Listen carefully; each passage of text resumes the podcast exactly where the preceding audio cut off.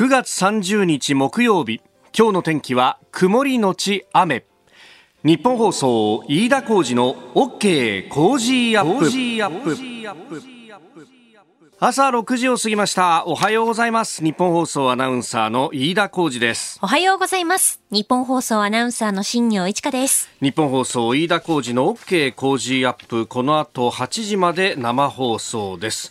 えー、昨日はね、あのー、自民党の総裁選が、まあ、お昼1時から、えー、東京のね、えー、都内の、まあ、ホテルで、えー、行われました。まあ、私もそこに取材に行きましてですね、はい、まあ、そうすると、まあ、いろんなね、えー、日本放送からも報道部の記者の方々もいましたし、そして、えー、お昼というか夕方3時半からのズームそこまで言うかを水曜日をね、えー、代々担当していた吉田久典アナウンサーもお様子を見に来たんだというふうにプレスルームに顔を出したらですねいらっしゃって、はい、えー、飯田さん飯田君ちょっと写真撮ろうよなんつってですね、えー、本当に久しぶりに、えー、吉田さんとご一緒するのも久しぶりだったんですが。なんか何そん ななんかえ？なんかちょっと壁がありますよね。そんなことないよ。そんなことないよ。何なんですか？お写真撮りましょう撮りましょうていや仲良し募金隊以来っすねなんて言いながら、ね、そうですよね。あのラジオチャリティミュージックソンで二人でこう中継をしていたんですよね何年か前に。何年前だったかな？もう5年ぐらい前だと思います、うん、そのねえー、それ以来の ツーショットということで。写真をね、えー、撮りました。番組のツイッターにもアップされていて。そうそうそうニヤニヤしちゃいましたよ。ニヤニヤしちゃいました。よ 五越同州とは申しませんよ。いやいやでもねやっぱほらあのなんだかんだ言ってですね、うん、あの、もう各社いろんな会社の記者の人たちがわーっとこう集まっている中で、まあ、あの、ラジオなんてものはですね、そんなにあの、もともと人数も少ない中でですね、みんなでこう手分けして、えー、助け合いながら取材してるっていうところがあったりなんかするんで、まあ、そんな中でですね、えー、えー、あ、同じ会社の人がいるなっていうのはもうそれだけでほっとするというかですね、えー、やっぱりそこはこう、同じ釜の飯食ってるというか、同じ屋根の下でやってるっていうね、えー、その安心感もこう、あるわけですよ。はあはあ、ね、あの、その辺はまあ自民党の総裁選も、やっぱりなんだかんだこうバトルはするし、ものすごい権力闘争であるけども、まあ最後の最後はノーサイドなのか、全員野球なのかというところで、まあ、あのー、ね、えー、一応は同じ仲間なんだというところをなんか最後の最後はそこを確認するというね、えー、感じで、あ、同じだなと思いながら、なんでそんなニヤニヤしてるんだよ。思ったところですが、えー、そのですね、あの、日本放送もおかげさまで、え、えーワイド FM93 という日を今日は迎えておりまして、はい、えあのー、まあ、もともとね、災害対策とかのために、えー、FM 保管放送という形で、えー、まあ、首都圏のね、えー、まあ、聞き取りづらいよと AM の電波だとというところの方々の対策も含めてですね、えー、93.0MHz という FM 波でも放送しております、東京スカイツリーから電波を出しておるわけなんですが、うん、えー、この9月30日がですね、ちょうどこの93.0メガヘルツと数字がそっくりじゃないかと。いうことで、えー、ワイド FM93 の日というふうにですね、えー、これ、日本記念日協会に認定してもらってまして、はい、えー、日本放送ワイド FM93 の日、まさに今日だとい。うことでございます。はい、えぜひ、あの、AM のみならず FM だとか、あるいは、あの、ラジコでもね、えー、ネットでも聞けますし、まあ、あとは、この番組に関しては、ポッドキャストや YouTube というところでもね、えー、いろんな方法、そして、まあ、あの、時間的にもですね、ラジコもタイムフリーが、タイムフリーがありますんで、時間的にも、生放送じゃなくてもというところなんですが、大事なことはですね、どんな形であれ、日本放送を聞いたことに何の変わりもないというところですよ。すねはい、えー、9月からですね、いよいよ明日から10月ということになってまいります。10月になると、またまた大切な習慣を迎えると。まだまだ先ですんで、その辺に関してはまた追ってお知らせしますけれども、大切な大切なえ習慣をまさにですね昨日の総裁選と同じでこれは戦いでありそして投票であるということでありますんで ね、ぜひとも日本放送をよろしくお願いいたします。お願いします。そして、はい、投票ということで言うとですね、あの昨日の総裁選で、えー、岸田さんが決まった直後から、えーあなたは、え、えー、どんな、あ新政権に政策を求めますか？というテーマで、ツイッターでのアンケート投票も行っております。はい。これがですね、募集し始めたらもうドドドドッと1000票ぐらいまで昨日の夜で来てて、で、今朝蓋開けてみるとですね、今のところもう1900票余近くを投票いただいております。え、えー、岸田新政権に求めること。まあコロナ対策はね、みんな頭の中にまず思い浮かべることなんで、まあそれをこうちょっと置いといて、まああのー、直近というよりも、まあこの先も含めてというところでですね、4択にしました。えー、経済対策、外交安全保障、憲法改正、少子化人口減少。ええー、この4つの中から選んでいただいてといってもですねこれ相当ジャンルとしてはこうね幅が広いんで、はい、その中でもじゃあ具体的にどういうことを求めていきたいかとかあなたの思いなどはですね、えー、ぜひツイッターでハッシュタグ工事1242をつけて、えー、投票した後にもつぶやいていただければと思います、えー、このアンケートこの後7時半ごろ締め切りというふうにして、えー、一旦の区切りをつけたいと思っております、えー、番組の中で結果は発表しますのでぜひご意見お寄せいただければと思います。よろしくお願いいたします。えー、ということでお送りしております、ホッケー工事アップ。この後8時前生放送。ちょっとね、台風16号も近づいてますんで、その辺の情報も含めて、えー、お届けしてまいります。8時まで生放送です。あなたの声を届けます、リスナーズオピニオン、えー、ニュースに関してご意見をお待ちしております。さて、今朝のコメンテーターは、朝日新聞編集員で、元北京ワシントン特派員もされていました、峰村健二さんです。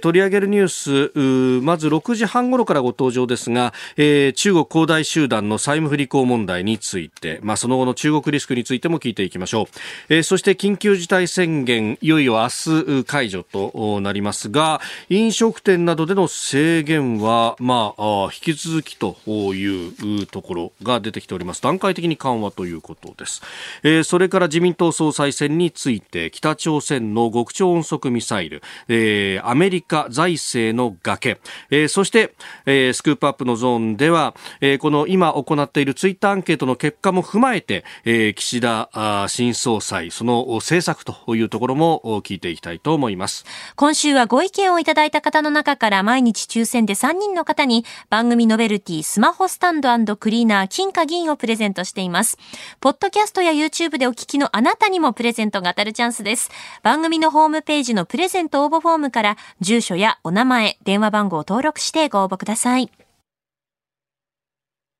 ここが気になるのコーナーです。スタジオ長官各紙が入ってまいりましたが、まあ今日はもう自民党総裁選一色という感じで、まあ各紙ね、えー、一面から大展開をしているというところであります。なんだか他のニュース霞んじゃってというようなこともあるんですが、あの、マーケットの方を見ますと、えー、昨日ダウ平均ドーンと下げました。で、えー、それにつれて東京の市場も下げたんですけれども、あのちょうどね、えー、総裁選の投開票、特に第1回目の投開票は市場が開いてる時間に行われていたので、なんかですね、その下げもですね、岸田さんが第1回目の投票で1位になったから、これじゃ何も変わらないんだ、みたいなところで株も下がってるじゃないか、みたいなですね、えー、早くもなんか、あの、批判をしてる向きもありましたが、そもそもは、えー、ダウ平均の下げというものが、まあ、相当こう効いていたということがあります。で、そのダウ平均の下げがなぜ起こったのかっていうと、アメメリカのパウエル FRB 議長と、それからイエレン財務長官が、えー、議会証言に及んで、で、そこで、パウエルさんがですね、えー、議会上院の公聴会の中で、供給網の制約が予想以上に長引いて物価上昇圧力となる可能性があると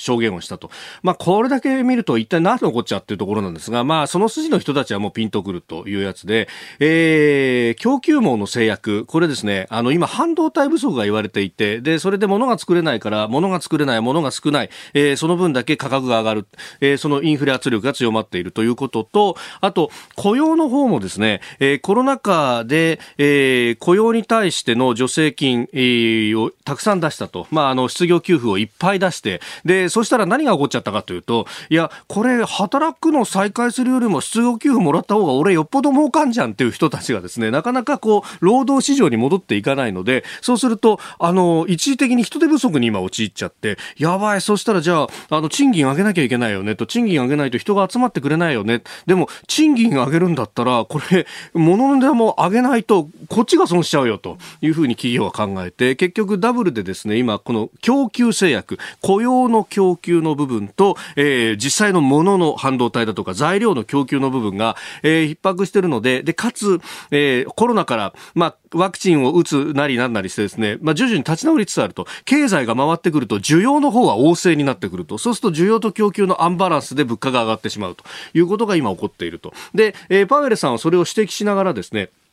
えー、あの、高インフレが持続した場合には物価目標に一致する水準となるよう対応すると。これ、要するにですね、物価が上がってきちゃったから、これ、あの、利上げをせざるを得ないんだということを案に言っていると。で、もともとパウエルさんは、えー、金融緩和を今、どんどんやってますと。で、これを、えー、今、金融緩和のアクセルを入れてる状態なんですが、アクセルを、こう、足離しますよっていうのは、えー、11月ぐらいに決断して、で、えー、年明けぐらいから、アクセルは外すよと。でも、惰性で動いていくよっていうことを言っていたんですが、これ、惰性で動くだけじゃなくって、利上げという名のブレーキを踏むということまで示唆してきたんで、これ、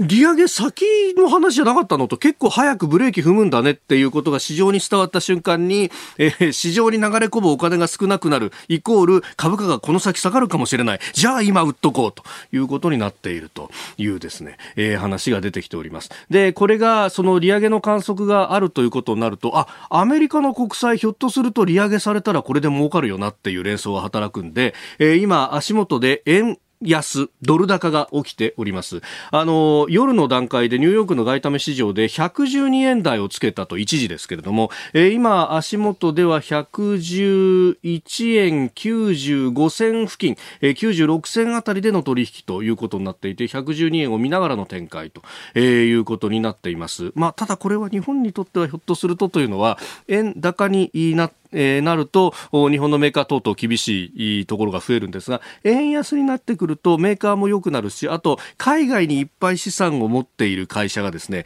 円換算すると円相場が円安に触れるだけで、えー、円建てだと利益が増えるということになってくるんで、えー、この辺はひょっとすると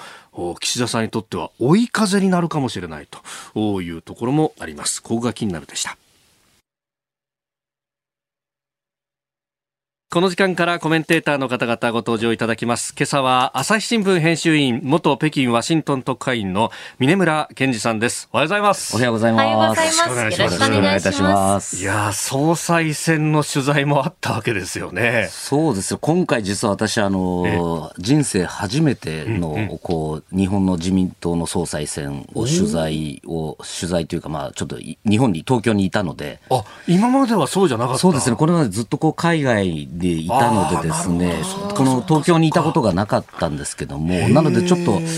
こうアメリカ、はい、まあ、ホワイトハウス、うんうん、えー、中南海と比べて日本はどういうふうに決まるんだろうというのも見見たくて、まあ、個人的なほぼ趣味で私もそう担当はあの国内政治じゃないんですが。なるほどなるほど、はいはあ、ちょっとね、その辺のお話も後ほどじっくりと、はい、今日7時台はほぼ総裁選みたいな感じになると思いますの、で、よろしくお願いいたします。で、まずはですね、えー、このところ、ちょっとマーケット等々も今週話題になっている中国恒大集団、あの不動産大手の、えー、債務不履行、昨日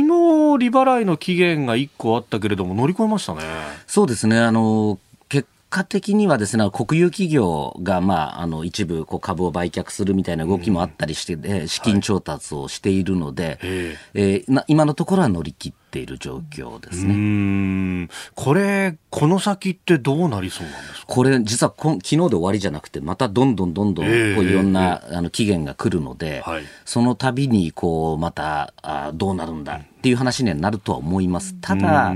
私もちょっと気になったので、はい、こう、中国の、えー、シンクタンクの人間なんかに、こう、取材をしました。はい、で、どうなんぶっちゃけあのバブル崩壊ってあるの、これがまあデフォルトしてバブル崩壊になるの？って言ったら、そこについては、いや、絶対起こさない。というふうには、はい、言ってました。それはやっぱりあの日本のバブル崩壊をもう教訓として見てるみたいなところあるんですか？非常にあります。そこはもう本当にもう、もともとこれ中国自体はもうバブル起こる、もうもうかなりのあのなんです程度で起こっちゃってるんですね。という例えばもう日本のバブルと比べても、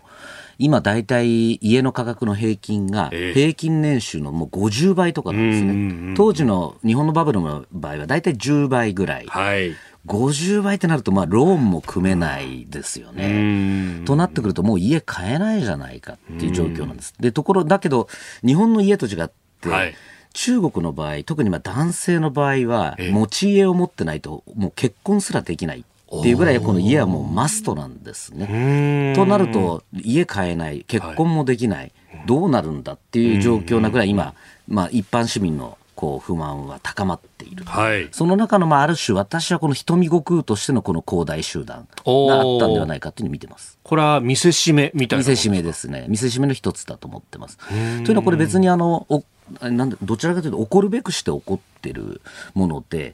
もともと中国政府がこう、えーと、と不動産恒大のような不動産デベロッパーに対するそのお金の資金提供を40%まで抑え込んだんですね。はい。で、まあ、それも当然一番まあ業界で大きなところがダメージを受ける。で、特に恒大集団の場合、まあ、サッカーチーム持ってたりとか、ね。はい、電気自動車持ってたり、まあ、すごい手広く経営してたので、まあ、それで影響をもろに受けてしまったということを考えると、中国としては、ま、ある程度、こう、織り込み済みのえ結果だったのかなというふうには見てます。今あの、共同富裕っていうキーワードで、はい、まあ、みんなで仲良く飛んでいこうみたいなことをやってるじゃないですか、はい、でまあ、その中でやっぱこれで濡れてに泡みたいな感じでこうバブルに乗っかって成長した企業をおいそれと助けるわけにもいかないっていうのは、事情としてあるような気がするんですそそこが非常にあの難しいポイントですね、ある意味、大きく今、中国あの中国のこう経済政策っていうのは、これまで、まあ、あの鄧小平以来続いてきた改革開放、はい、まあ、これ要は先プ論っていうんですけど、先に豊かになる人は金持ちになってね、後から追いかけるからっていうのから、もう、ダメだと。豊かになってるだけじゃないかと。はい、ただ、そのままで貧乏は貧乏なままじゃないかってことで、それはじゃあダメだってことで、こう、格差を是正してる。という政策を行ってる中で、もうこの何ですか、不動産っていうのは、ある意味金持ち、腐敗、権力の象徴なわけです。なので、ここはもう叩きのめすんだっていうのは、これ、今の中国政府としては非常になんですかね、この民衆の関心を得るには非常にいいんです。えー、一方で今、あの、井田さんおっしゃった通り、はい、じゃあ、潰れてさ、バブル起こるからまずいねって言って、あの、公的資金、税金を突っ込むってなると、これはちょっと国民の反逆に反発を招いてしまうっていう意味で難しいグリップがあの必要ですよね。えー、まずはあ中国恒大集団そしてまあ中国社会の話をいただきました。今日8時までお付き合いいただきます。よろしくお願いします。よろしくお願いします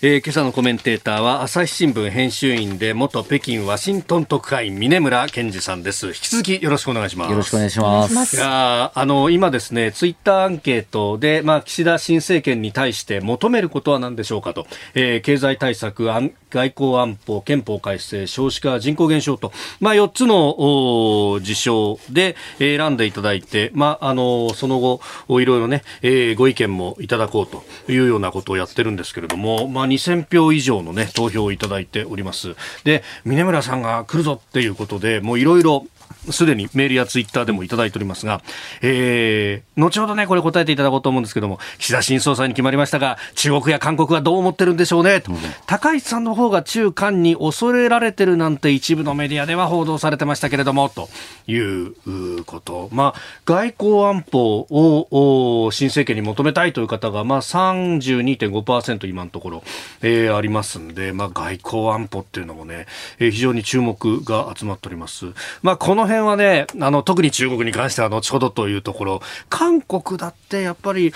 岸田さんどというと、あの日韓合意の当事者でもありますもんね。そうですね、そこはかなり、まあ、あの韓国メディアなんかの反応を見ていると、えー、まあ、あの比較的ですけど、ポジティブな反応には見えましたね。ねあ韓国も大統領選を控えてるわけで。そうですね、これからあちらの方がレームダックの今、状況になっていきますし、そうですよね。えー、なかなかでももうね、日韓合意ってのは難しい。ですよね。こうやはり本当に、まあ、よく言われてる、あの、韓国ってゴールポストを動かすって、はい、あれはもう本当に、普通の主権国家としては、まあ、なかなか理解できないですし、ありえない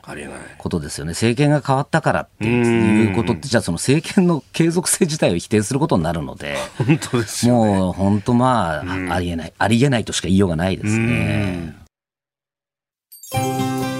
ここで、ポッドキャスト、YouTube でお聞きのあなたにお知らせです。ラジオ局日本放送、飯田浩二の OK コージーアップ。週末増刊号毎週土曜日の午後に配信しています。1週間のニュースの振り返りこれからのニュースの予定さらにトレーダーで株ブロガーのひなさんが今週の株式市場のまとめと来週の見通しについてお伝えします。後半には Cozy up のコメンテーターがゲストと対談するコーナー。今月はジャーナリストの佐々木俊尚さん臨床心理士で上級プロフェッショナル心理カウンセラーの武藤清栄さん登場です。コロナ禍のメンタルヘルスをテーマにお送りします。週末もぜひチェックしてください。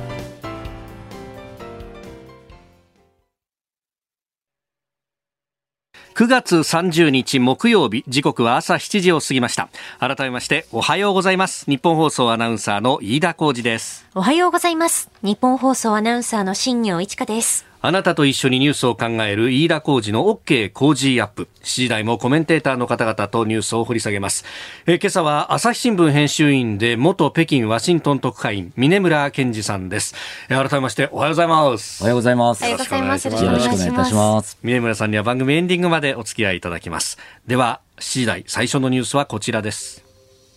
政府緊急事態宣言解除後飲食店などでの制限段階的に緩和へ。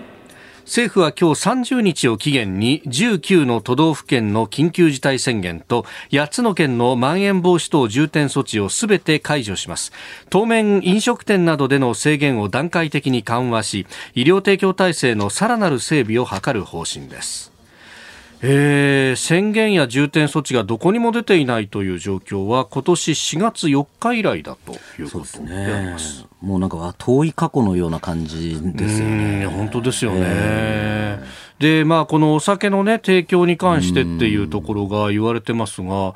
れ、宣言解除したら、根拠の法律とかどうなっちゃうんだろうっていうね。本当ですよね。なんか、ま、なんか、全く、まあ、私は前回も、この、あまりにも科学的ではないっていうふうに申し上げましたけど、何の根拠もないまま、このザクッとやるっていう、この、本当にずっと、と納得いかないままですね、やはり。えー、で、あと結構あって、私の行きつけだった、はい、あの、料理屋さんとかも相当もう店畳んでますし、あと心配なのは特に日本酒とかのこの酒蔵とかでも、はい結局もう潰れるところが出るんじゃないかって心配ですよね。これ、あの、日本酒ってなかなかストックが効かないので。うんうんうんうん。そうですよね。はい、毎年新酒だよって言ってこう作っていかなきゃなんないっていうね。足が速いなんて言われますもんね。はいでも本当、そういうこう、なんというか、それって結構文化の根幹の部分だったりもしますよね。いや、本当に日本文化がもう、あの、最も誇れる、私、ものが食文化だと思ってるんですね。やはり、私の友人のこう外国人を招いても、うん、もうほぼ100%満足して帰ってくる。で、中で言うと、それがこうね、こう、なんだろうな、こう、あまりこう、ちゃんとした政策じゃない、はい、根拠じゃない、法律にも根拠がないもとで、こう潰れていったりとか、あの店を畳んだりっていうのは本当に良くないなと思いますね、文化の破壊にもつながってると思います。でこれ、折しもまさに新政権誕生の今、直前であるという状況で、なんか後々まで縛るようなことが今、ここで出てくるって、すごく気持ちが悪いんですけど、そうですね、まあなんとなく、まあ、確かに今のこの新規感染者数とか見ていると、はい、まあ、当然の流れなのかなという気はしますが、まあ、次の第6波とかっていうのも言われてますし、はい、特にこの寒くなる時期にこう重なってくるんで、えーはい、なんかその政権移行期に、こう、ああんまりこう変なことをして、またこの第6波で、あの、ひどくなるみたいなことだけは避けてもらいたいと思いますね。まあ、ワクチンのね、接種は相当こう進んできたと。で、あの、ワクチン接種これだけ進んだのになんか対策の部分は変わらずに今まで通りになってるなっていうのは、俺たちなんで2回ワクチン打ったんだろうみたいに思うんですけどね。まあ、結局、まあ、ワクチン、もともと日本の対策としてはワクチンにこうかけて、はい、これをこう浸透させてオリンピックって話だったのが、それが遅れてしまったということで、まあ、かなりの感染者を出してしまったわけなんですけれども、ただこれ、ワクチン一本足打法は結構危ないと思ってまして、例えばイスラエルもそうですし、シンガポール、はい、日本よりもはるかにこう接種が進んでいるところでも、こうまた感染者が増えているので、はい、ここはもう本当にあまりこう一気に緩めるんではなくて、しっかり法律も作って、まあ、それでこう少しずつこうなんです徐々にこう解除していくって流れのが私はいいと思いますね。まあ、あとは、その、お薬をどうするっていうところで、えー、まあ、今日あたりね、えっと、塩野義製薬が作ってる新しいいい薬、えー、来年にもなんていうね、話が出てきたりなんかもしますが。いや、本当この塩野義製薬の話は私期待してまして、やはりこの、ある意味コロナっていうのは一つの戦争だって私はこの思ってるんですけど、まあ、ワクチンではもう敗北したわけです。まあ、今、今かなり頑張りましたけども、えー、製造できなかった。っていう意味でこれ一つの敗北で武器を作れなかったわけですから、そういう意味ではこの薬っていう次の、はい次最も重要なのは私薬だと思ってるんで、うん、ここでこうこの武器をしっかり最初に開発して、はい、しっかりこの戦勝国になってもらいたいっていう思いはすごくありますね。で、そのためにもう国は惜しまず、はい、こう投資してもいいと思います、ここに。はい、えー、まずは緊急事態宣言の解除、そしてその先というところをお話しいただきました。おはようニュースネットワーク。東京有楽町日本放送キーステーションに全国のラジオ局21局を結んでお届けいたします。おはようございます。日本放送アナウンサーの飯田浩二です。今朝のコメンテーターは朝日新聞編集員元北京ワシントン特派員の峰村健二さんです。えではこの時間取り上げるニュースはこちらです。自民党総裁選岸田氏が決選投票で新総裁に選出。総裁選挙は終わりました。ノーサイドです。全員野球で自民党が一丸となって衆議院選挙、総選挙に、そして参議院選挙に臨んでいこうではありませんか。私は早速今日から全力で走り始めます。全国の党員の皆さん、そして国会議員の皆さん、ぜひ一緒に走っていただきたいと思います。えー、決選投票の結果、新総裁に選出された直後の岸田文雄さんの、えー、コメント、演説の模様をお聞きいただきました。えー、第1回投票で岸田さんが1位、河野さん2位ということになり、そして決選投票でという形になりました。これ、河野さんが第1回投票じゃ結構離して1位なんじゃないかみたいな下馬評でしたよね。そうでしたね。なんか2位、3位連合なんて言われてましたけれども、えー、結果としてはまあ岸田さんがトップだったというところですね。えー、これはポイントはそうですね、これ、えー、1日前、2日前ぐらいに、いろんなものが動いたんではないかと思ってます。で、実はあの、河野陣営としては前の日の、おとといですね、前の日の夜、大体議員票120ぐらいいくんじゃないかというふうに私の取材ではこうあの読んでたっていう話を聞いてたんですが、はい、蓋を開けたらまあ86だったと。第1回投票。でこれ実はあの何人かの国会議員の人が、はい、まあ自分の選挙のことを考えて、えー、えー、表向きでは、うん、えー、人気の高い河野さんに投票しますと、はい、いうふうに言っているんだけれども、えー、やはりまあやはりこうなんですかねこの本心は岸田さんの方がいいんだよねっていうような方が何人かいらっしゃるってに聞いてたんで多分その票が少しあったのかなっていうふうに思ってます。隠れ騎士だ。隠れ騎士だですね。人がいたわけですか。えー、隠れ騎士だがいたやにちょっと聞いています。はい。で、そこの部分が、まあ、岸田さんにこう流れてた。はい、まあ、岸田さんは第1回投票で国会議員票146票と。はい、まあ、あのー、派閥のグリップが弱いなんてこともね、言われてましたけど、やっぱり固まった票もいったし、そういう隠れ騎士団も結構多かったってそうですね。あとは、やはり高市さんの票の一部も岸田さんに流れていますね。これポイントやはり、二階派。はい、キャスティングボードをに握ったらやっぱり二階派だったのかなというふうには見てます。結局、一時期なんかいろんな噂があって、はい、こう二階派が全員こう、高市さんにバッとこう流れて、で、ひょっとしたら、えー、1回目投票で2位になるんじゃないかっていう話もこう出てたんですけども、はい、結果としてはそれを、そうはならずに、本当に自自主投票という形になって、もともと高市陣営としては120ぐらい。いくんじゃないかと読んでたのが実際は114だった。少し減っているっていうことを考えるとそういうあたりが岸田さんに流れて、えー、146になったんじゃないかなというのが、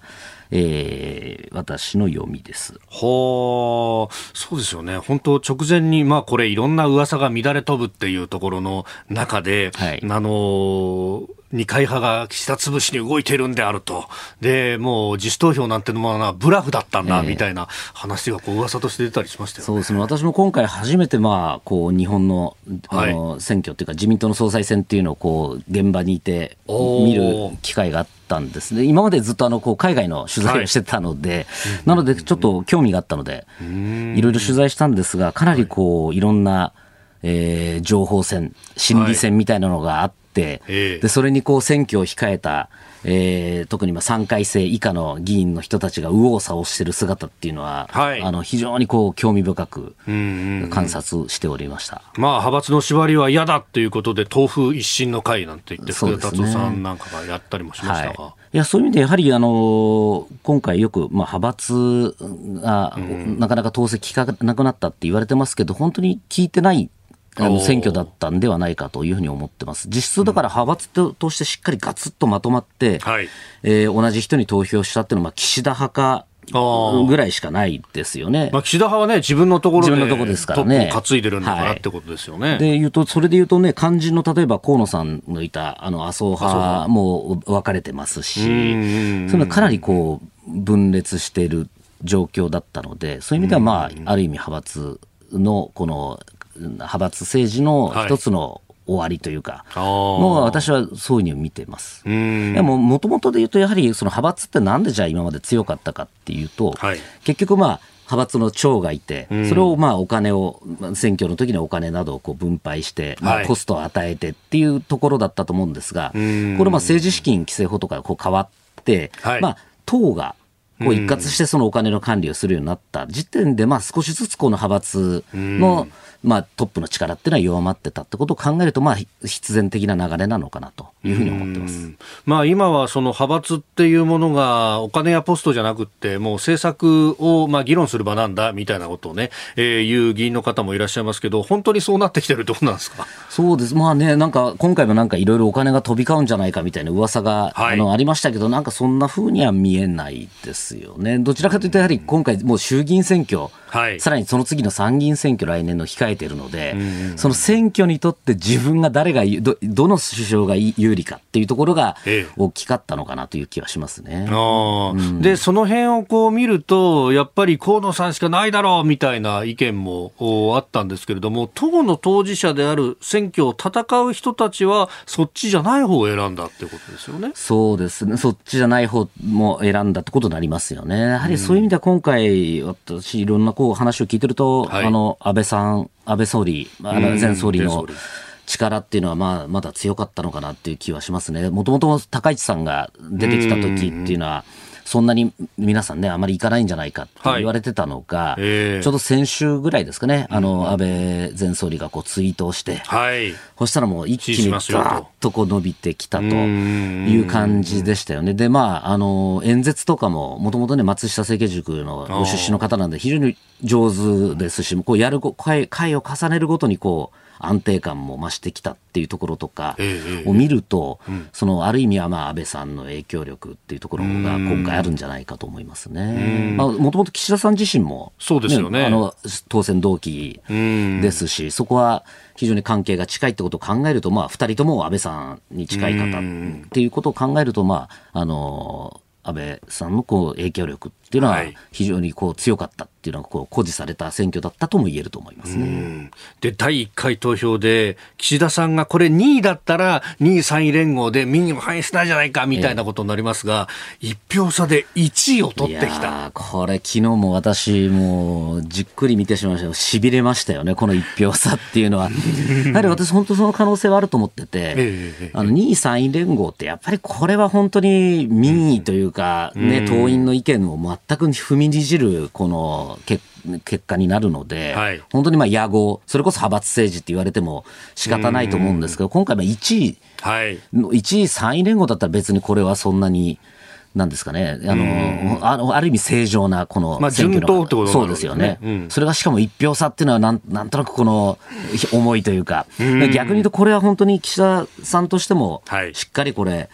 決してあのあなたにこう全てを委ねたわけじゃないよって結果でもあるので、これは本当にもう、あの選挙も含めてコロナも含めて、あとまあ外交、安保、経済、このあたりっていうのはもう本当にあの早めに動いていただかないと、この権力の空白で失失った時間をすぐ埋めていただきたいなというのは思いますね、まあ、岸田さん自身もね、私は話を聞くのが特技だとおっしゃってますもんね。そうですね、実際私、あの広島支局にあの勤めてた時に、お若い時のあの岸田さんにお会いしたことありますけど、本当によくじっくり話を聞かれる方、真面目な方だなという印象はあります。なるほど、はい、以上、おはようニュースネットワークでした。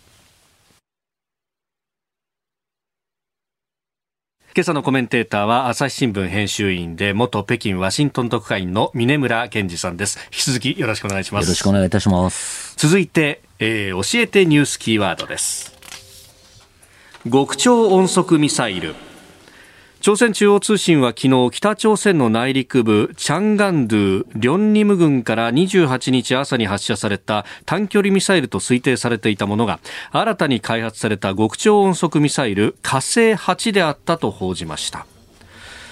えー、極超音速ミサイル、これ、国が開発にしのぎを削ってるもんですよね。そうですね、まあ、今、先行していると言われているのはロシア、えー、中国ですね、はい、でこれ、北朝鮮、まあ、アメリカも今キャあの、キャッチアップしようとしてますけれども、えー、これで北朝鮮もこう開発し、はい、あの開発が完成したとなると、これ本当に日本の安全保障環境は大きく変わる、あの非常に重大なあの事件だと思ってます。極超音速、音速をはるかに超える、相当速いそうですね、マッハな音速のまあ 5, 5倍から6倍、もっと速くというあの飛ぶと言われてるんですが、それ以上に一番この難しいのが、普通こう、はい普通の弾道ミサイルってこう弧を描きますよね。そうですね。だから放物線ですもんね。そうですね。それでこう予測ができて迎撃ができるんですけど、この極極超音速ミサイルの場合は、弧から外れて、ふらふらと速い速度でそのコースがよく読めないままこう着弾するので、はい、なかなか迎撃が難しいと言われてます。で、私もちょっと気になったので、昨日、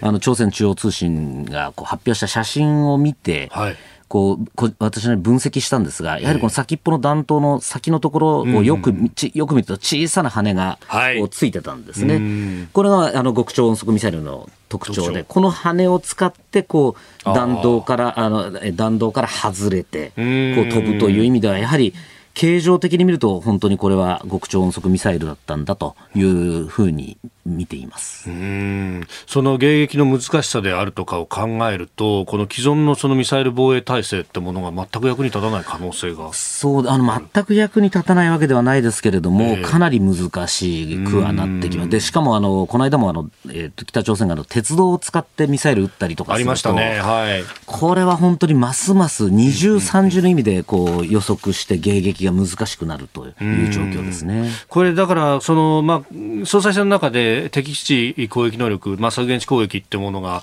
あの議論になりましたけれども、それだって、まあ、その鉄道から発射とかトンネルの中に隠しておいてって考えると、じゃあその情報をどう得るかとか、そこにも関わってきますよね実はそこが一番重要なんですね、敵基地攻撃能力、私、検討は絶対必要だと思ってるんですけども、えー、それ以前にまずインテリジェンスですよね、どこにまずサイトが、ミサイルの場所があって、はい、で、どのぐらいのこの深さなのか、で、このどの鉄道に乗ってるのかって、このインテリジェンス情報を取るのっていうのは、こっちも相当難しいですし、今日本にとてもそういう機関が、なかなか整備されてるとは思えない中、まずそちらの方のこう、検討から始めることが重要だと思いますね。そう考えると、ね、あの、今までだったら液体の燃料だから、あの、入れてる時にわかるんだってね、衛星から見えるんだって言われましたけど、これも固形燃料でどこからでも撃てるぞっていう能力に関しては獲得したと見た方がいいですか、あの、もうこれはもう、もう見た、見ていました。で、さらには、あの、潜水艦から発射される SLBM というものも、こう、今、どんどん発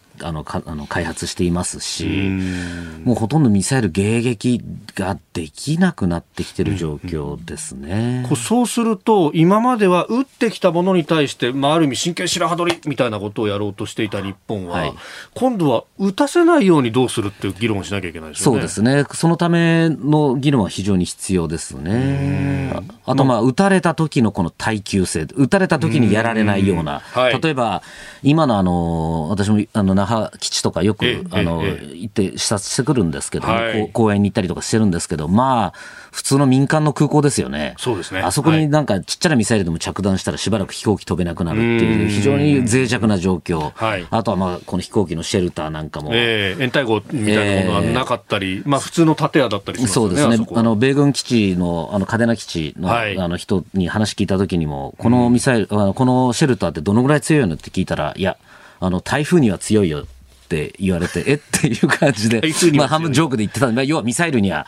ほとんど無力だって意味なんですよね。っていうようじゃとても本当にあのダメですし、さらにはその敵、先ほどおっしゃった敵基地攻撃から、はい、もうひょっとしたらそのミサイル、中距離ミサイルの配備も含めて、はい、総合的にあのやはり検討、まずあの検討することが始める。ことが重要ですよね。もう排除はもう今する時ではないですよね。現実を見たら。それを始めるってだけでも周りはうん？っていうふうになるわけですか？周りはうんとはもちろんなりますけれども、じゃあまずあなたたち何なのって話ですから、やはりこの3カ国にこの、はい、このミサイル、極超音速も含めたミサイルに囲まれてる国って多分これ世界で日本だけですから、こんなに安全保障状況が悪い国っていうのはですね、そこはもう本当に近々の課題だと思いますね。はいお送りしております。OK 工事アップ。お相手私日本放送アナウンサー飯田浩二と新業一華がお送りしています。今朝のコメンテーターは朝日新聞編集員元北京ワシントン特派員の峰村健二さんです。引き続きよろしくお願いします。よろしくお願いいたします。続いてここだけニューススクープアップです。この時間最後のニュースをスクープアップ。峰村健二さんに聞く自民党岸田新総裁に求めるポイントは？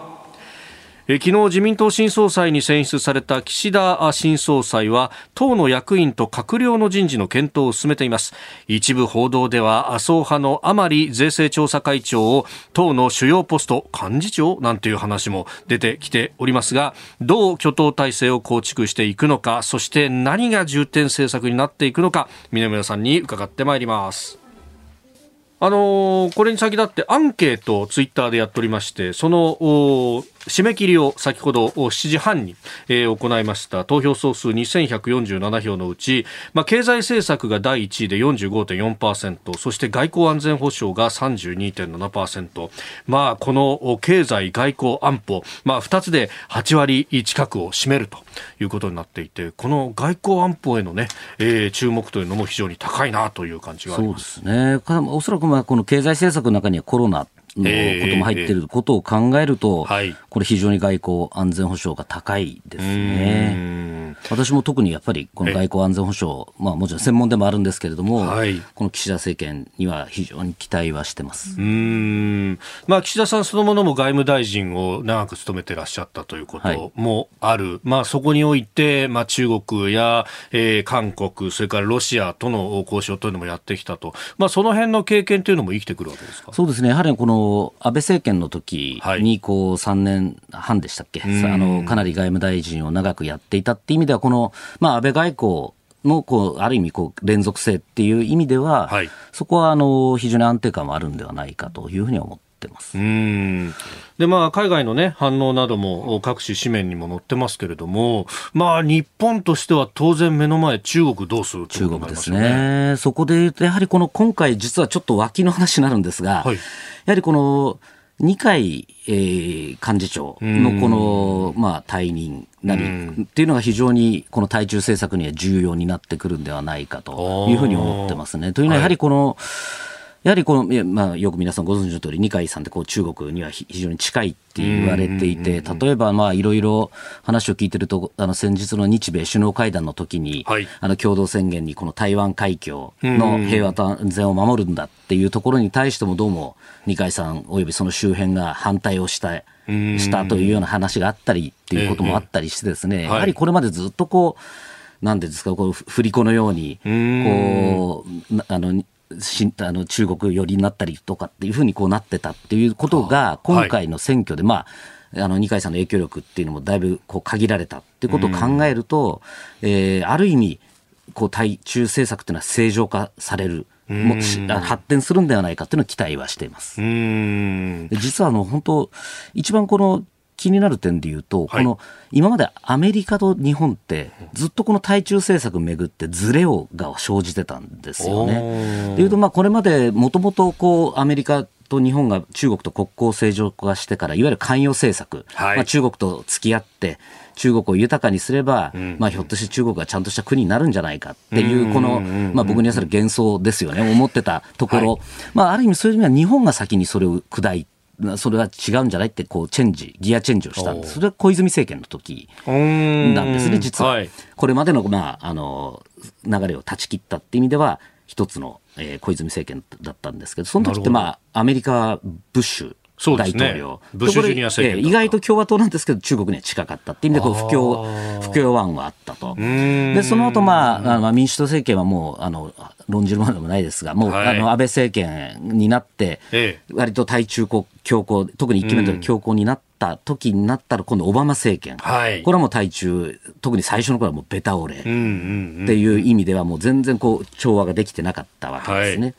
でまあ、えー、安倍政権のまあ2回、2期目の安倍政権の、まあ、1期目の時もまだ、えー、安倍さんは対あの強硬でもオバマさんはまだダメだった、はい、まだ対中ベタ折れだった。で、じゃあ、2期目、安倍さんの最後の方どうだったかっていうと、その頃から二階さんがまあ、幹事長になって出てきたと。はい。そと同時にオバマさんはだんだんだんだん対中強硬になっていったっていう意味で、こうなんかずっとちぐはぐな状況が続いてた。日本が出るとアメリカが引き、アメリカが出ると日本が引くみたいな。そうなんです。で、これやはり、あの、日米同盟にとっての最大の重要課題でもあって、リスクでもあるのがこの対中政策のズレなんですよね。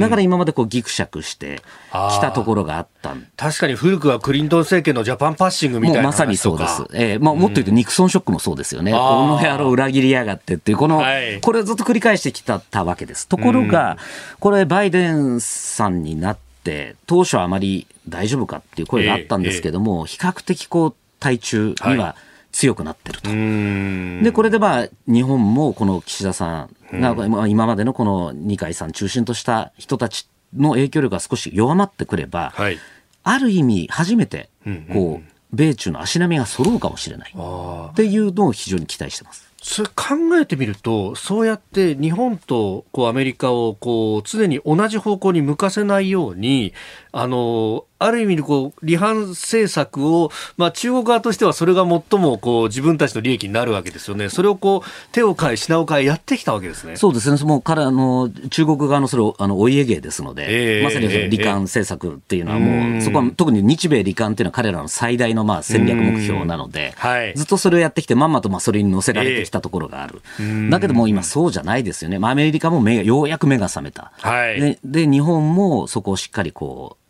足の上を揃えると。いう意味では今回私あの岸田さんの中で2つ注目して政策の中で2つ注目していて1つがあの経済安全保障大臣、を作ると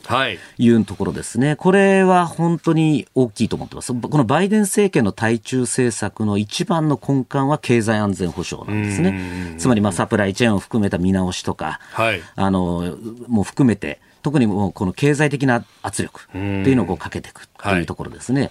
をあの非常に重視した政権という意味で足並みが揃う余地が出てきている。で、二つ目、これ人権担当のこの、えー、閣僚なり幹部を作るっていう、はい、これも実はバイデン、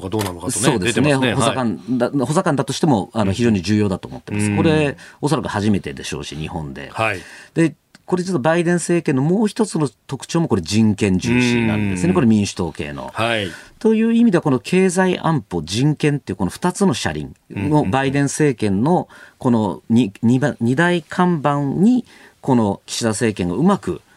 こう歯車が合えば、これは結構いい対中政策が打ち出せるんではないかというふうには非常に期待しています、そこそこをこう誰がやるかっていうのも、これ、今後の人事も大切になってきます、ね、そうですね、昨日もあのもう早速、うん、いわゆる次の幹部候補と言われている方々と岸田さんが、はい、赤坂宿舎で、もう話し合いを始めてるみたいで、まあ党まあ、党の三役も含めたこの